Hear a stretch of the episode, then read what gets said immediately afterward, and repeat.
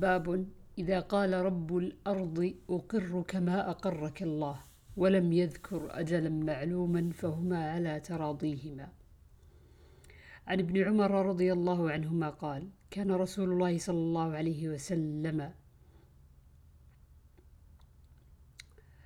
وعنه أن عمر بن الخطاب رضي الله عنهما أجلى اليهود والنصارى من أرض الحجاز وكان رسول الله صلى الله عليه وسلم لما ظهر على خيبر أراد إخراج اليهود منها وكانت الأرض حين ظهر عليها لله ولرسوله صلى الله عليه وسلم وللمسلمين.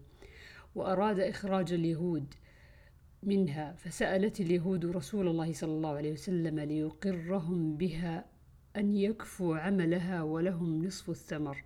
فقال لهم رسول الله صلى الله عليه وسلم نقركم بها على ذلك ما شئنا فقروا بها حتى أجلاهم عمر إلى تيماء وأريحاء باب ما كان من أصحاب النبي صلى الله عليه وسلم يواسي بعضهم بعضا في الزراعة والثمرة.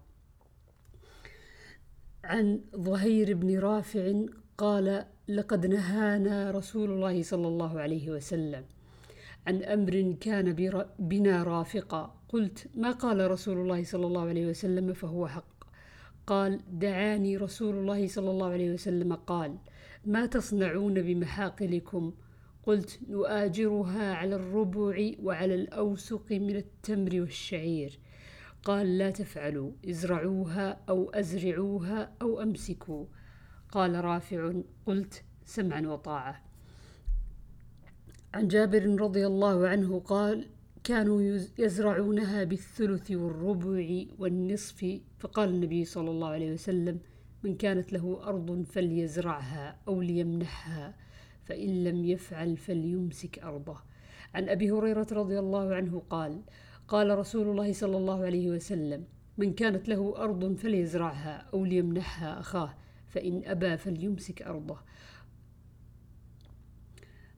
عن عمرو قال ذكرته لطاووس فقال يزرع قال ابن عباس رضي الله عنهما إن النبي صلى الله عليه وسلم لم ينهى عنه ولكن قال أن يمنح أحدكم أخاه خير له من أن يأخذ شيئا معلوما.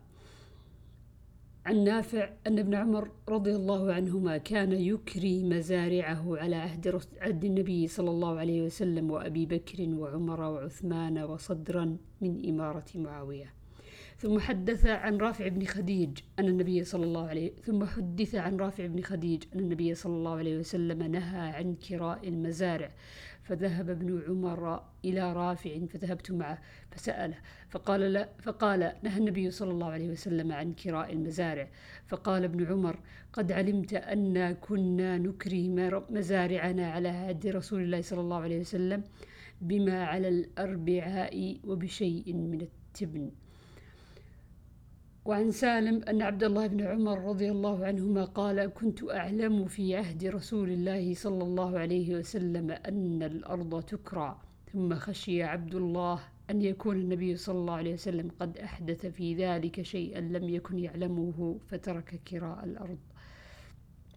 باب كراء الأرض بالذهب والفضة. قال ابن عباس إن أمثل ما أنتم صانعون أن تستأجروا الأرض البيضاء من السنة إلى السنة. عن رافع بن خديج قال حدثني عماي أنهما كانوا يكرون الأرض على عهد النبي صلى الله عليه وسلم بما ينبت على الأربعاء أو شيء يستثنيه صاحب الأرض. فنهى النبي صلى الله عليه وسلم عن ذلك. فقلت لرافع فكيف هي بالدينار والدرهم؟ فقال رافع ليس بها بأس بالدينار والدرهم. وقال الليث وكان الذي نهي عن ذلك ما لو نظر فيه ذو الفهم بالحلال والحرام لم يجيزوه لما فيه من المخاطرة. باب عن أبي هريرة رضي الله عنه أن النبي صلى الله عليه وسلم كان يوما يحدث وعنده رجل من البادية أن رجلا من أهل الجنة استأذن ربه في الزرع فقال له ألست فيما شئت؟ قال بلى. ولكني أحب أن أزرع. قال فبذر فبادر الطرف نباته واستواؤه واستحصاده فكان أمثال الجبال. فيقول الله دونك يا ابن آدم فإنه لا يشبعك شيء.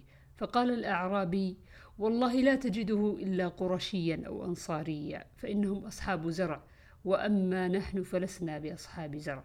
فضحك النبي صلى الله عليه وسلم. باب ما جاء في الغرس. عن سهل بن سعد رضي الله عنه أنه قال إنا كنا نفرح بيوم الجمعة. كانت لنا عجوز تأخذ من أصول سلق سلق لنا كنا نغرسه في أربعائنا. فتجعله في قدر لها فتجعل فيه حبات من شعير.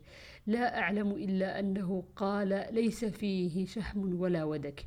فإذا صلينا الجمعة زرناها فقربت فقربته إلينا فكنا نفرح بيوم الجمعة من أجل ذلك وما كنا نتغدى ولا نقيل إلا بعد الجمعة.